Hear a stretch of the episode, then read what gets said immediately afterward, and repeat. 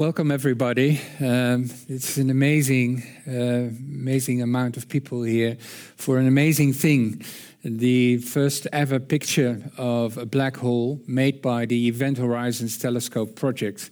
Um, Today, we have the honor of um, speaking to us uh, Heino Falcke, who was at the origin of the whole idea of a telescope array and of making pictures of uh, two black holes that this project makes. Um, I'm, Heino Falcke is going to introduce us to the discovery and the, its importance. Uh, but before uh, he does that, um, the rector of this university is going to address us a few words to us. This is actually a collaboration of Radboud Reflects, the university, and Fox News. Han van Krieken.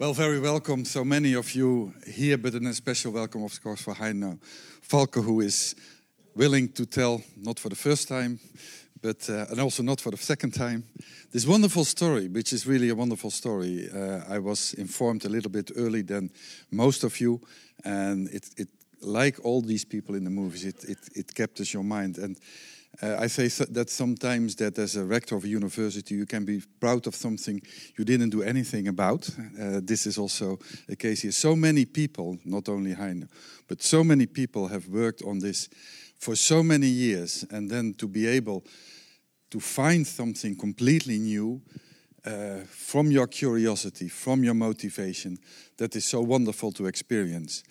I don't know how many of you have seen the live stream. If not, go there because actually I cannot add too much to what the commissioner uh, of the European Union said there. That Europe dares to do this, it takes the risk. You don't know what it will tell us, but it's a challenge into the unknown. And I thought that was a very great introduction already there. Actually, this is also for Radboud University, therefore fitting to our vision that curiosity driven research is what we are there for to do that research and bring it to our students. So the connection between education, research into the new, uh, and don't think too much about what the use of it is. Therefore, we stand always. And I was actually at that moment driving to the Emodo Awards that didn't get much attention because this black hole picture is so uh, imagining for everyone. But actually, that was a prize given every two years to eight persons in the Netherlands who really do curiosity driven research. And I'm very proud that of these 24 prizes given so far, six came to the Radboud University. We are not a big university, but curiosity driven research is in our heart and mind. And so it's an enormous pleasure that a very curious person came with a great discovery and will tell us about it. I know the floor is yours. Thank you. Thank you. It, it's, thank you. It's, it's really good to be home again. I mean, this was an amazing week. Uh, we had actually an amazing year, an amazing 20 years, I should say. Uh, the students that worked on this, and we'll actually see a few more of them uh, after my short talk. I don't want to talk too much, but it usually doesn't work. But um, uh, we, we, we really, as a team, we experienced a lot of stress. it was a very stressful moment. But to be able to go out there on, on last Wednesday and actually finally show the image that we actually knew already for, for almost a year. And actually, some of our students were the first ones to see that image, actually, in, in, in last June. Um, was such a, a, a, moving moment. And I actually heard so many people talking about it afterwards. I didn't realize this, but many people told me they were really moved. And I didn't know why, but you know, it, somehow these, you know, these black holes do something with us. Uh, and discovering something for the very first time, time and seeing something for, uh, that you've been had in your dreams a long time, but finally seeing it was, was very special. I think to German media, I once said, you know, they asked me, what was your first feeling when you saw it? And I tried to describe it somehow, and it took me a while to find words. And it was like, It was like a, a, a, a, love that you had for, for 20 years, right? You've never seen in person. You've only written letters to, and you've seen some pictures. But finally, to meet her or him, you know, face to face, and see she, she's actually even more beautiful than you had imagined, um, and what you had expected. That was sort of the, the first moment. But then, you know, uh, the, also the reaction, you know, does that last? Does that relation last, right? So is it real, right? So the first thing that we asked ourselves, you know, when we saw that was excitement, but is it real? And then the gruesome scientific process starts, which took, you know, three quarter of a year to, to verify everything. Um, and that was you know, really um, yeah stressful and writing it up in this international collaboration but it led to this you know in, enormous enormous feedback which around the world you look these are just front pages of newspapers and all kinds of and somehow the image captured the imagination of, of people and so there's something deeper behind it than just, just the science. It's actually the fascination of, of what it is. Of course, the Netherlands are a bit more down to earth, so the Volkskrant had it on the front page, and then the others had the football. And, and okay, good. You know, it's a that's Netherlands. It's okay, great. You know, you know. Oh yeah, find this black hole there. Um, uh, anyway, so so why is this so fundamental also for science? And that has to do with it, it, has to do with Albert Einstein, who really was a true genius who changed the way we look at at, at space and time. Um, I mean, there are two. I was explaining there are two fundamental theories that describe our universe. There's the quantum physics, which describe the little things and all your cell phones and smartphones that you use. And there are the big things, the big cosmos, space and time. This is sort of the theater where the entire drama of our universe unfolds, is space and time. That's where everything happens. Uh, and it couldn't be more fundamental than this. And he changed the way we thought about it by looking at gravity. Uh, when I was a student, I thought about, you know, I, I read some popular press uh, articles, and it was about gravity not really being yet fully understood. It, it, it, was the one force that resisted unification. It still is resisting unification with all the other forces in, in nature. Um, and Einstein, you know, he, he redefined what gravity is, and he defined it as something that actually is not a force, really. It is a, a, something that has an effect on the geometry of space and time. It affects space, it curves space time. That was his idea, sort of in the vicinity of a massive body. Uh, but even in the, in the vicinity of a student, you know, you curve space and time a little bit, a very tiny little bit. Um, and the effect of that is um, that light will actually go on curved trajectories, for example. And there was one other fundamental thing is that, uh, no, what is the first thing that God created? Was light, okay? The most fundamental thing that we have is light. Uh, and actually, it goes with a constant speed all the time. It's a very, very strange thing. Why does it go always with a speed, speed with a constant speed? But that's what it does. And so, if you curve space uh, and you have the speed always the same, and light has to go a longer space, something else has to change, namely time. Okay. So he was, you know, saying, okay, then time changes in the vicinity of masses. You think, oh, that's strange, strange, strange thing. But it turned out this is something you use also on your cell phones every day. Uh, well, not almost every day, but if you use the GPS function, you actually use general relativity. And the fact that time in these you know, satellites up there goes a bit faster than here on Earth, because Earth curves space time. And so that is an effect of like 38 microseconds per day that this is off but it would lead to like 10 kilometers per day offset in error in GPS localization if you would not correct for Albert Einstein's theory of relativity. So you all use this.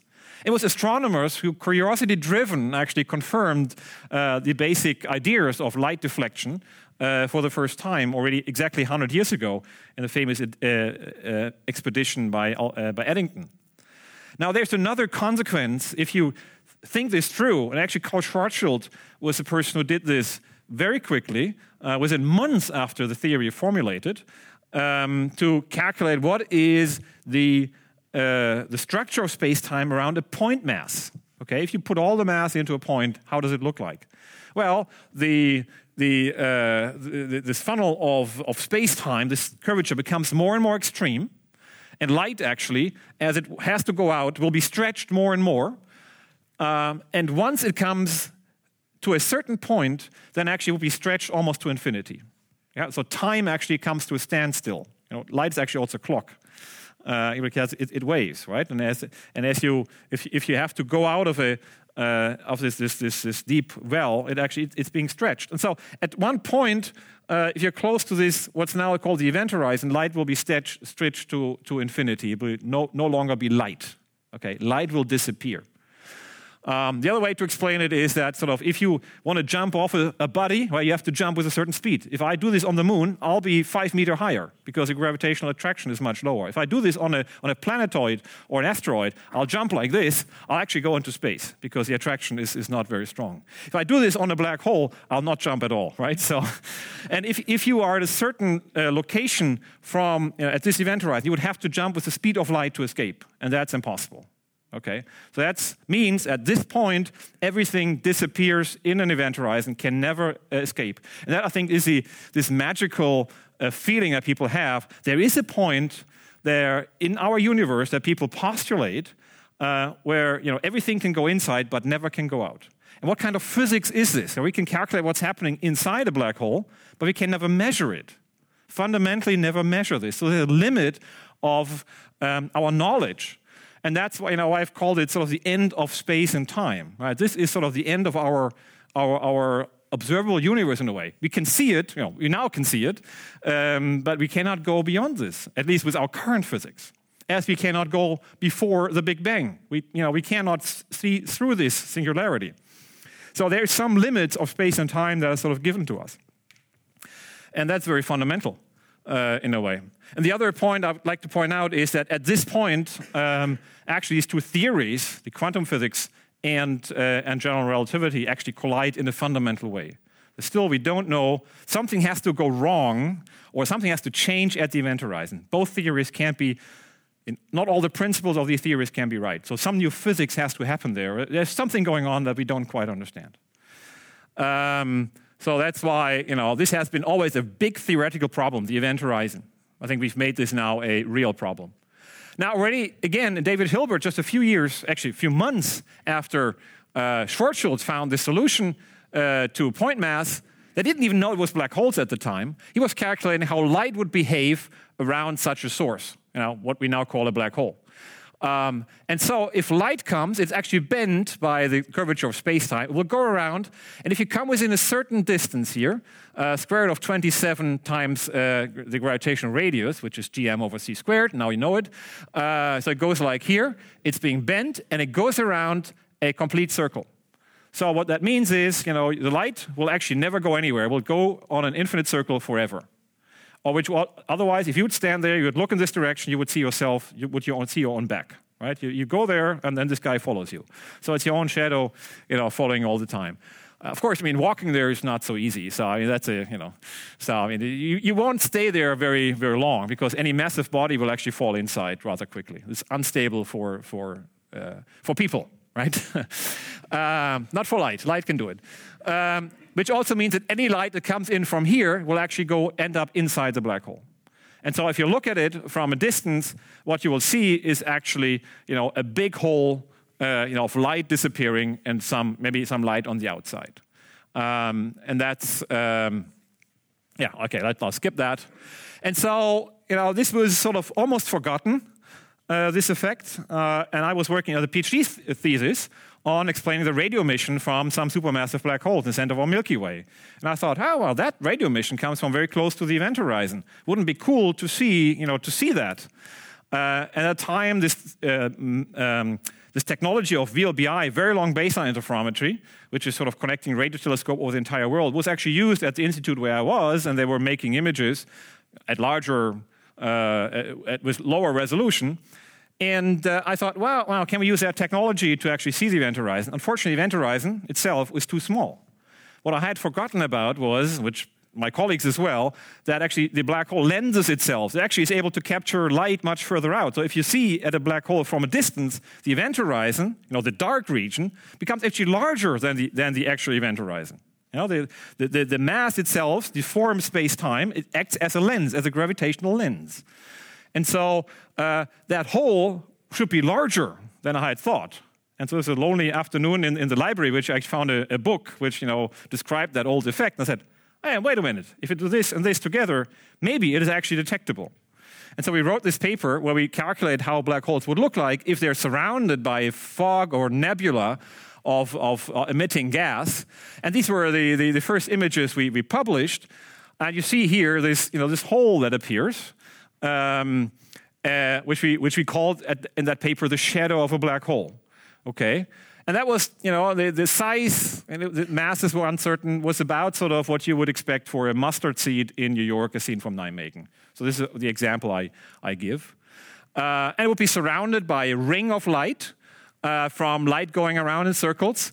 Uh, the circle here would sometimes be only a fraction of a circle. So, you know, you've seen the light going around in a circle, but also the gas can actually move. So some of the gas will also rotate, go around in circles. And then, you know, if, if, if, gas emits and it goes in a circle, then actually the emission is no longer going in all directions, but the light is sort of uh, radiated in the forward direction. So it's actually brighter in the forward direction. It's like sort of a uh, the, the light from a car, right? So headlights, and you, you have sort of beam of light. So actually, you would see light, uh, gas coming towards you. You would see somewhat brighter than gas going away from you, right? You see cars bright coming towards you, but if you see it from the side, you see a fainter light emission. Okay. And so that was a prediction. Okay, you'd see this, this, you know, what's now called a photon ring. You would see a photon ring, which tell you something about the speed of, of gas going around. And there's a clear prediction how big that is. And it turned out that whatever you do to a black hole, it should always have a shadow of roughly the same size. It should definitely be detectable. And that's sort of what triggered, uh, you know, some more development and, and theoretical understanding and so forth to, to try to do this. Now also look at the color scale, actually. you know, that we chose at the time. You know, it's a, it's this, this glowing thing. You know, we, this is something that we choose. You know, this is an artistic choice. It's just about in how bright it is. You know, these are radio colors. So, you know, we, we translate it into, you know, visual colors. We could have chosen it to be green or rainbow or, or whatever, or pink, right? But I, I predict you, you know, had we chosen like a pink color or something, I don't know, something else, or green, it would not have had that impact. I think it's, it's sometimes it's a visual, you know, impact that, some, that, that, that something does with people. And you know, we chose it because it, it does you know, translate you know, what's happening there, namely this, you know, we call it the ring of fire, right? So because what, what you see there is actually gas becoming very hot, being, you know, uh, um, becoming billions of degrees hot because of, of the motion around the black hole. So it really, really is an extremely hellish fire uh, that you get uh, surrounding, surrounding a black hole. So I think that that's what it tries to capture here. So that is that aspect is art. All the rest is science. Okay. Um, now, well, there's still a combination of arts and science. This is a simulation that Jordi Davelaar, unfortunately, can't be here. He's actually in, in New York uh, for half a year as part of his PhD stu- studies. But Thomas Bronzwaer also worked on this. This is a, a movie of a, a, actually a 360 degree movie of a black hole with a, with a gas going around at actually multiple radio frequencies. Uh, and you see how the gas is actually turbulent, turbulent going around. Um, this, this has, it's like a weather forecast for black holes. Uh, you know, clouds of gas and how they're heated, how light is being bent. Um, so it's a fairly accurate simulation of what's going on, except it, it shows multiple frequencies uh, and we've chosen a color so that it gives a bit more of a nicer view. Okay, and you see, you know, you see that shadow in the very center that it, you know, where the gas disappears and the light disappears, and so I think that gives a, you know, a bit of feeling what's going on there uh, around black holes. Now, um, of course, you know, this is all theory again, and you have to find the sources to look at. And there were two sources where we knew the black holes could be large enough to be seen. And this here is a galaxy uh, you know, at the press, if, you, if you see the, the, press conference, I was saying you know, we're looking at a galaxy 500 billion billion light years. Shoot, I should have said kilometers. So it's 500 billion billion kilometers. So uh, I screwed up, but the rest of the press conference went fine. Um, uh, which is 50, 50, 55 million light years away from us. So light we see is 55 million years on its way. So we see actually into the, the, the past, which actually is, is fairly nearby for astronomers. And so what you see here is this thing sticking out that was found more than 100 years ago uh, when people didn't even know that this is a galaxy. You know, galaxy uh, which has a thousand billion stars, you know, rotating around the center, which was probably assembled by many galaxies merging. And, uh, and this, this is an image taken from the Netherlands in the radio. You see a big bubble. You know, I, this was my previous life at LOFAR. Uh, and uh, you know, you, you inflate an, an, a big bubble of gas around the galaxy that all comes, if you zoom in, from the very center. You zoom in, zoom in, uh, to, uh, from this, this beam of gas. Now, uh, we zoomed into this very center with, a, with a, uh, a, fleet of telescopes, in fact, eight telescopes on six mountains. We only see here five of them. Uh, our team was almost everywhere, present from Radboud. You see, I think, uh, uh, Michael, he was in the room, is, it was in Mexico. Sarah, well, somewhere there, she should be, Sarah sitting over there. you saw her in the, the intro movie as well, was in Arizona. Uh, you know, I was here, and uh, I was a cheering guy here at, uh, at Pico Veleta. Uh, in Chile, we had people. Nobody in the South Pole, though, but someone from, you know, there was a winter over because it takes half a year. You can only uh, travel during the day, and so he had to stay the night, which takes half a year at the South Pole. So, uh, but there was a guy, actually a German guy, who studied in Amsterdam. So the Dutch were everywhere in a way. So I represented. And then we showed that movie, and uh, at the revelation, sort of the zoom into the center, showing the, the final result. I show that again with actually music, which actually my son made. So uh, he's a composer for film music. And there you saw it. This, it's not a, you know, it's not a spectacular picture, but it shows this ring of light as predicted, and sees, it shows this dark region where, you know, it looks like light is really disappearing. You know, any other source would be bright in the center, but this one, you know, shows this ring uh, exactly as predicted. And this was such an, you know, a moving moment to see it for the first time. You know, this is really where, where it happens. Um, I, do I still have a, a moment? I'll, I'll, show this. Know, the, the, imaging process, of course, very complicated. This is sort of the Earth rotating. Uh, and we, we form like triangles between telescopes which we use as our data. And so together they actually give us structural information. And so as the Earth rotates over a couple of hours, we start building up that image. So really you need the entire Earth. Uh, you need a telescope the size of the Earth to get that resolution, and you get as many telescopes as, as possible. And so that was very important. We also did a lot of simulations. In fact, I think uh, I don't know whether Freek is here. Freek Roelof did actually, you know, uh, he made those simulations in, in the main paper. So this is the observation we have. And the right side, you see actually these big supercomputer simulations of how black holes really should look like. You see this thin ring here? That's a light ring. Uh, you see sort of emission from this plasma. If you then run this through a very complicated simulation of how the actual observations were taken, you actually you know, find this back. And so this simulated world is now as good as the real world. You can you know, almost perfectly predict uh, what's going on. So, what's next? Uh, we want to do more images. We, we need some vacation first, I think, right? All of us. Um, uh, we are now actually here in Radboud. We're involved in a, in a new project to actually try to move a telescope, which is in Chile. We need a global distribution of telescopes, and we want to have a telescope in Africa, not another one in Chile. We have enough of them in Chile. So we can have that telescope for free. Um, it's actually still in pretty good shape, but you need to uh, you know, revamp it a little bit and move it to this point here. This is southwest of Africa in Namibia, close to Windhoek, on this mountain here, very spectacular mountain in, uh, in yeah, uh, near the Namib Desert, uh, the second highest mountain in the southwest, gives us good connections to Chile. and actually belongs to the German Max Planck Society, who bought it for 7,000 marks in the 70s for telescopes. Um, uh, but actually, I mean, it, it, requires, I mean, Namibia is actually a great country. You have to have the full environmental impact study. You have to talk with the farmers and so forth. So, so we're not only just there for the science, we also want to interact with, with people. In fact, you know, this is here actually a Dutch planetarium uh, that we brought just a few weeks ago uh, because we also couple this to outreach. And so, you know, for, for like a week, they've been traveling throughout the country, actually going to, you know, really remote villages uh, where they don't even have a, a, a, power in, the, in their huts and so forth. So the kids really come, you know, walk to school for a week, and then, you know, they were shown the, you know, the, the, the world and space from, a, from, you know, within. If you're on a planetarium, you see sort of, you know, you are immersed in, uh, in, in, the universe, and you can look at the the, uh, the Earth from above. So it really is is changing your perspective. And it was, you know, I I, I was only at the, there at the beginning because I had to go back because of the press conference. People say it was just an awesome experience to share that with those kids, you know. And then, and, and one of our our director of the radio lab, Marc Klein Wolt, said, you know, he, he also arrived a little later. You know, two little kids running out of this planetarium and came to him and said, "You're a scientist. I want to be a scientist too." You know, after this. So I think this this gives inspiration. I think that's that's part of what we do. So let me close and just show this is a team here from Radboud. Some of them you will see. This is actually project manager of the entire EHT project here. Monica, actually, we saw at the press conference, she isn't here, and then some of the others you actually see. This is Jordi.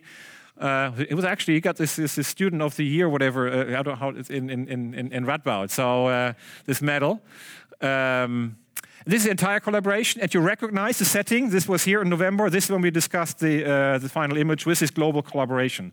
So, you know, that, you know, the, the planning of the papers and everything, that all happened here with this international setting. So, yeah, I mean, Radboud was a, you know, a, a, a, historic place, I think, and something that the people in the collaboration enjoyed. In part, thanks to actually Katarina, who's sitting there, our, uh, our assistant, who really not only organized this collaboration meeting, but she also organized uh, uh, this press conference. So, maybe one applause, please, for Katarina, who actually, you know, this is a, I mean, this was absolutely, absolutely amazing the work she did. And so, you know, we had, you know, some. This is, okay, this was here, so you know, there's, there's some fun in this. Okay, so I think we've seen the we've seen not the light, we've seen the shadow. So I'll stop here. Thank you.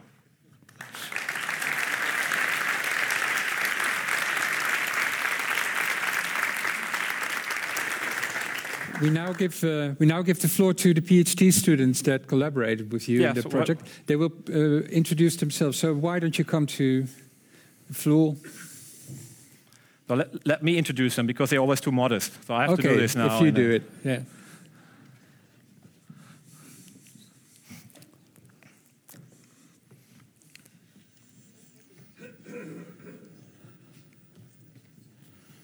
Okay. So th this is Sarah Issaoun. Uh, that lady really rocks. I mean, I, I have to tell you.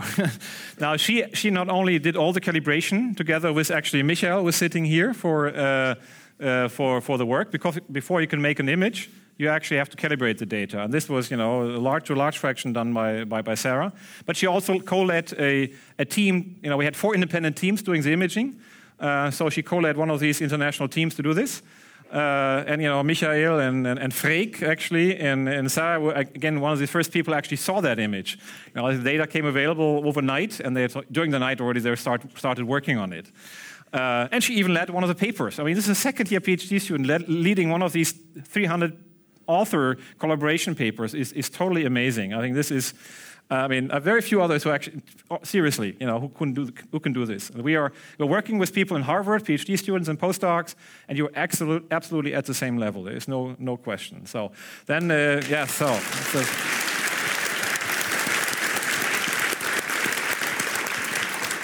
in fact, she was half a year at, at, Harvard, and know, after she came back, uh, I immediately got a phone call saying, "When does she finish?" Actually, so you know. Now, Michael actually wrote a calibration pipeline, something that, you know, I, I said yesterday, for 20 people, 20 year people actually want to do an automatic pipeline. I told this to some of my senior people in the field. They said, oh, yeah, this is too difficult, can't be done. He did it in two years. It works. You can automatically run a pipeline, calibrate the data, you know, and we now get automatic images out of this. So, I mean, he made himself superfluous, actually, which is like the, the best thing to do for a PhD student in a way, right? So, okay, then, uh, yes, good. And Thomas had the hardest job. He had to do all these complicated light bending and so forth. I mean, a, he does mathematics and, and, and, and, and put them into, into computer codes, which I don't understand at all. So, you know, this light bending I can explain, I cannot calculate it. He can. And so, you know, all these beautiful images are based on his work and his code, which is one of the best codes in the world now. Okay, Thomas. So, yeah. Uh, and then Freek Roelofs, always known for us as the guitarist from the Blue Shift band. So it's a, but you know, he's actually making these simulated images. So, you know, how, uh, so we now, have you know, you give us an image of any black hole, however it looks like, you pass it through a pipeline, we can compare it to the data, and he, you know, this is now the best pipeline, again, in the world, which can do this, and uh, actually led to one of the main papers we show in our main summary paper. You know, there are like four, four, four figures in there, and one of them comes from, from Freek. So I think that is, again, amazing. So, yeah.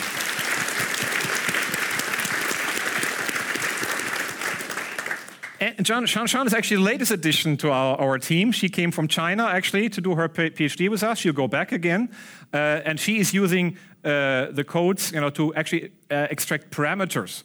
Uh, from, from this, you know, if you have an image, you need to find out, you know, what does it tell me about the black hole itself? And so, uh, thank you for being with us here today. Thank you. That's all.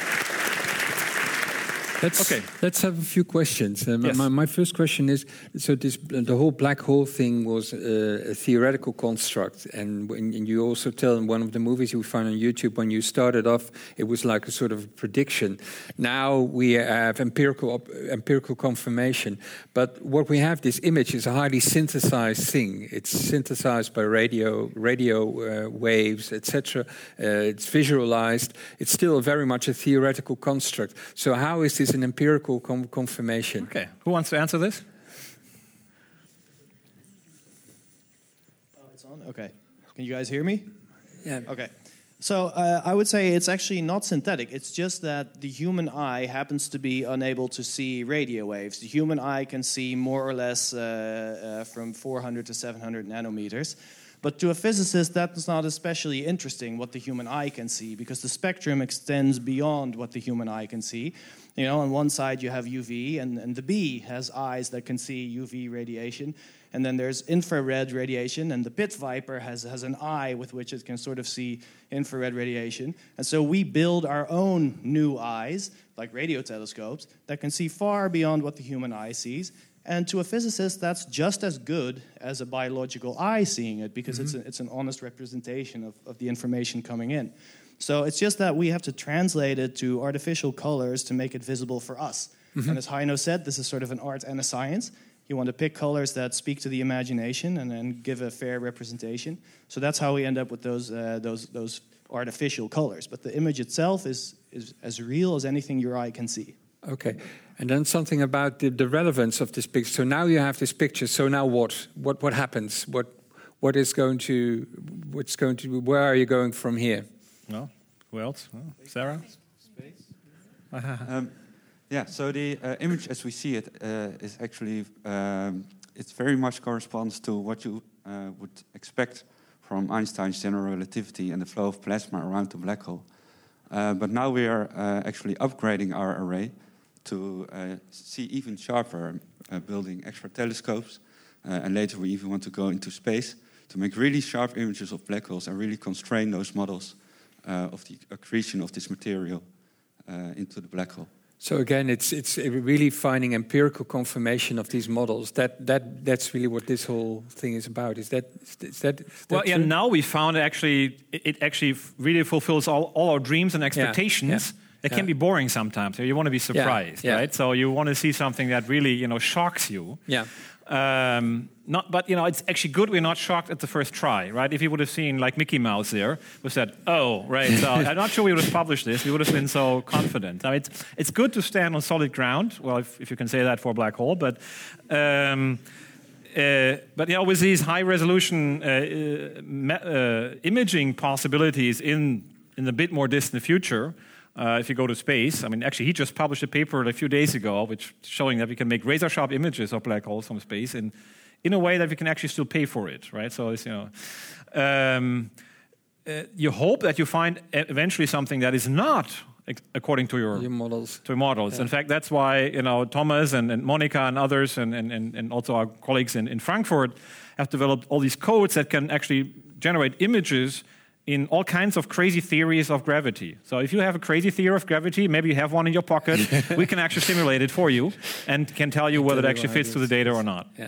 Yeah. I can. Okay. You can, yeah, okay, maybe you know, when you're Maybe home, you can not find now, not yeah, now. yeah, right. Afterwards, yeah. Um, and, and and and then a further question: uh, You've seen the crowd here. Um, um, black holes somehow are fascinating. You work on black holes. What is it that is so fascinating about them?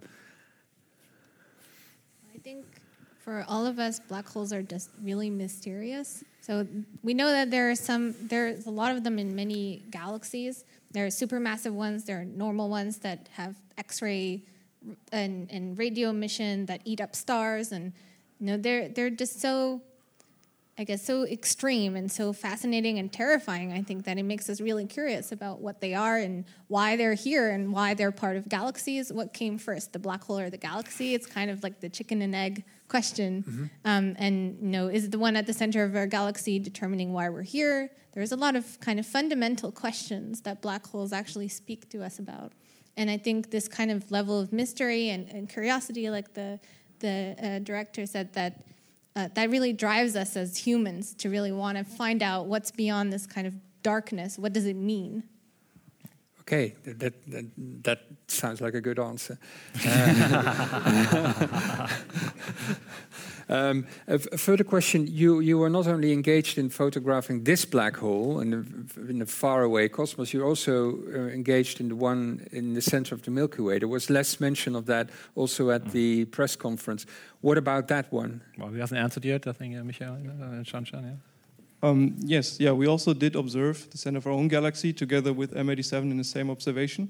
Um, but we're still working on the data, and it turns yeah. out the center of our own, own, galaxy is a little bit more complicated um, than this black hole because it's it's a it's smaller, so it, things happen on shorter time scales. So we have a lot of variability. The gas is moving around really quickly. Yeah. It makes it very yeah. difficult to image, and you have the interstellar scattering towards the center of our own galaxy. So we also okay. need to take that into account. Okay. Yeah. Yeah, I'd just like to add, just as a teaser, because you know, if you think M87 is impressive, Sagittarius A star uh, actually holds a lot more cards because we know its mass and distance so precisely that we know exactly what Einstein predicts for Sagittarius A star. So that's really the place where we could really test. We have a huge laboratory to test you know, general relativity and all these alternative theories. And so, you know, if M87 is impressive to you guys, then Sagittarius A star is going to blow your minds. okay. yeah, but of course, it never is. You know, the, the first image, the first beauty is always always sort of uh, sticks in your mind. But scientifically, you're right. I mean, this is the most important one, and because the mass of M87 from other uh, measurements is uncertain by a factor of two. Right, so I could have been. That's why we didn't know what to expect. Right, it could have been so small the, yeah. the black hole that we yeah. could not have seen it. Yeah. And so we didn't expect it. This was why we were blown away in the first place. But you know, it makes sort of tests, really precise tests of GR, uh, uncertain by a factor of two, because, because the mass measurement from other sources is not there. But in the galactic center, it's like five percent. You know, and then we can really, really, you know, test things very precisely. A great round of applause for Heino Falcke and his team.